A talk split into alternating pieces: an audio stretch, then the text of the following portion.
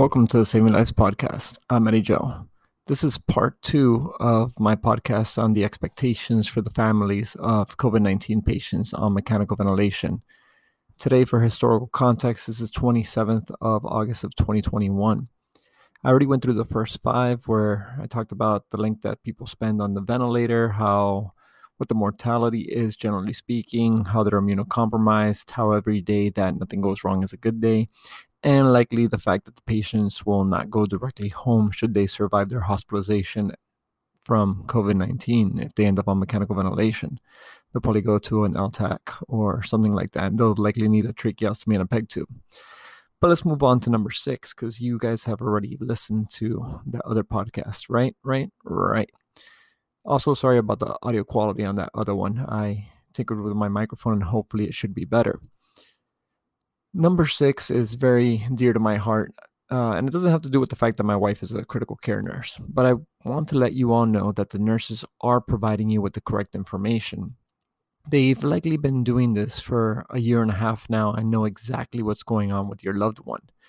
When I do, for example, multidisciplinary rounds, and these are conducted every day on your loved one, the nurses are part of the team also there usually is uh, for example dietary the pharmacist case manager uh, charge nurse other people etc and the bedside nurses hear every word i say and i state the plans aloud every single day. It's also an open line of communication between those involved in caring for the loved one as well. You know it's, it's just part of a team that we're all we're all in sync together they know exactly what the ventilator settings mean. They interact with your loved one far more than I do as they're continuously in the room. They know how much your loved one is having bowel movements, how much they're urinating, how they're tolerating their tube feeds. And honestly, there's no hierarchy, uh, at least in my institution, where the nurses can't communicate with the physicians.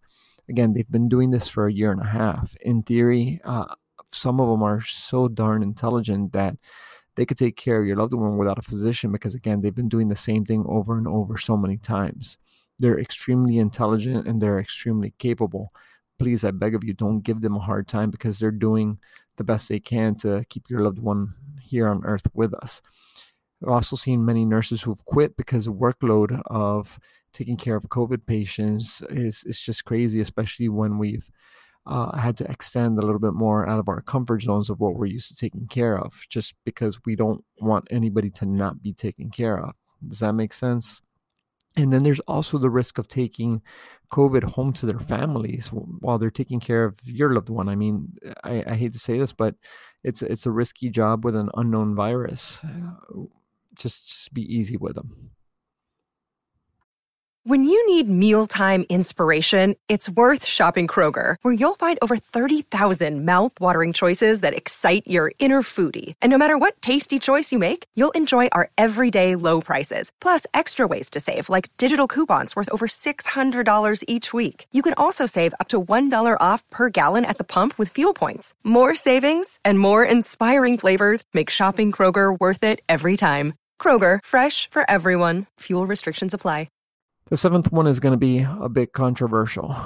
You know that therapy that you've read on the internet? Um, well, I want to tell you that in this ICU, we've tried it and it doesn't work. To be quite honest, and this might get me into trouble, but my trust in the major organizations that shall not be named, uh, my trust in them shall is, is is broken. I mean, I used to hold them up to a very high regard, but this isn't the case anymore. And this is not a, poli- a political statement; it's just uh, facts. I mean, I, I really figured they'd do better since it's been their time to shine. That being said, that there are treatments that I will not name for the sake of uh, being deplatformed um, that I just don't want to mention by name. But I will give us some context that I'm the son of Cuban immigrants, and I don't I don't support a limitation of freedom of speech. That being said, I have tried regimens in the ICU that are continue that are considered to be taboo, and again i'm sorry they don't they don't work. I hate to disappoint you but they just don't work. Even the one that starts with the letter i if you actually listen to dr pierre kory who i have a lot of respect for on the joe rogan podcast his his recommended therapy in in that podcast he states that it doesn't work in the icu as these patients are too far gone.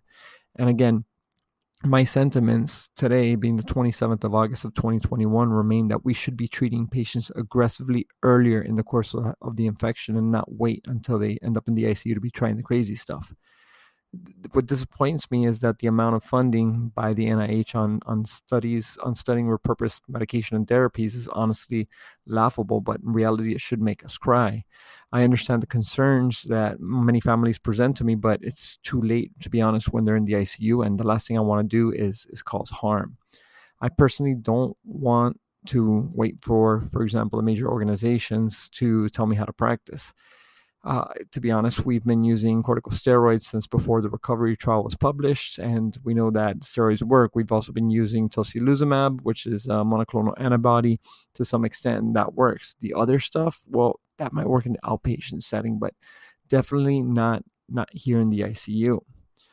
The eighth thing I wanted to talk about is is that clinical trial or that study that you're referencing. Well, I'm I'm going to tell you I'm going to tell you that I've already read that study. If if you know my body of work, you know that that um, I basically read everything that comes my way, and I'll be able to explain to you exactly why we are or are not doing that particular therapy. Families get surprised when I tell them when they're trying to say, "Hey, you know, uh, bring up bring up this medication. Why aren't you giving this to my loved one?"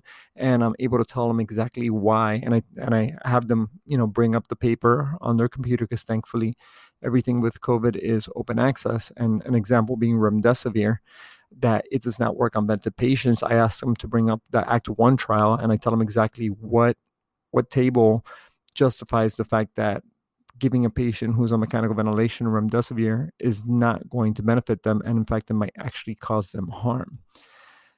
You know, it's it's it's our duty to know as much as possible about the treatments eh, for patients in the ICU. And again, it's I don't take that responsibility lightly. I read every day, and those who have been following me for over three years now that I've had a social media presence don't even doubt that.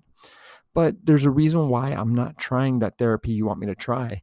Chances are because that therapy could cause harm, and I honestly took an oath to not cause any harm to any patients the ninth part of all this is very frustrating because usually a couple days into all this, we honestly have nothing left to offer outside of supportive care at this time. And by supportive care, I mean just give the patient nutrition, keep the patient comfortable in the vent, make sure the vent is not causing them harm, and sit down and wait it out. I'm sorry, there's nothing else we could do to speed this up. We need to just wait for the inflammation to resolve. I have personally uh, trialed giving additional steroids and giving higher doses and longer d- durations, but these these things come with side effects. This could be done on a case by case basis, and I personally talk to families about it before I do it because there's no data. I have no no leg to stand on that that shows that this works. And so I discuss the risks and possible benefits with the family before I proceed with this.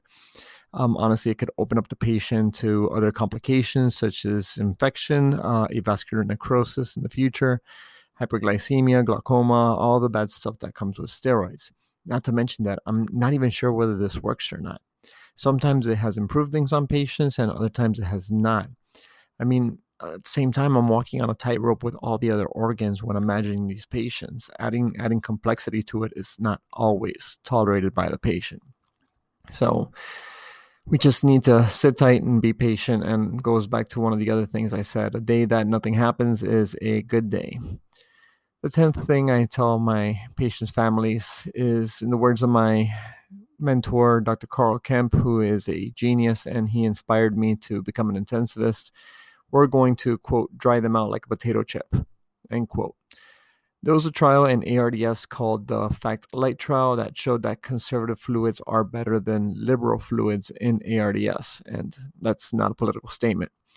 Patients end up receiving a significant amount of IV and oral fluids when they're on mechanical ventilation. This comes via sedation, analgesics, paralytics if needed, antibiotics, tube feeds, electrolyte replacement, etc and these excess fluids need to be removed or else the patient turns into the Michelin man. This also comes with complications. As we all know, COVID adversely affects the kidneys as well, and we try to diurese patients by giving them diuretics such as uh, Bumex or Lasix slash furosemide, and we try to keep them negative on their daily fluid balance as best as we can. This means that we try to get them to pee out more fluid than what we're giving them through their mouth or through their veins the adverse effect that we watch out for the most is something called acute kidney injury, where basically the kidneys get upset with us because we're shredding them with medications. It's a side effect. And this happens sometimes when we overdo the diuretics, which is a tricky thing to figure out. I typically try to provide an analogy to my patients, families who have COVID, as well as my patients, where somebody, for example, is walking down the sidewalk and they trip and they sprain their ankle the ankle swells up like a grapefruit. And obviously, this is oversimplified, but this is what happens to the lungs. The lung tissue swells and it doesn't let oxygen go into the bloodstream, and the carbon dioxide cannot come out of the bloodstream and uh, out into the air. By limiting the fluid balance to a patient to keep them either net even or net negative, we could try to limit the size of said grapefruit or said ankle. I know there's a lot more to it than that, but you know, generally speaking, when uh, somebody has COVID 19 and they're on mechanical ventilation, I'm not speaking to physicians on the phone. I'm usually speaking to lay people who are terrified of what's going on to their loved one. So I try to facilitate that as much as possible. Now that we're over 10 minutes into this podcast, I'm going to go ahead and close it out right here. Thanks for listening to part two of this podcast. It's going to be a three parter after all. I got five more tips to give, so stay tuned for that. Thanks a lot, guys. I appreciate your support. Bye.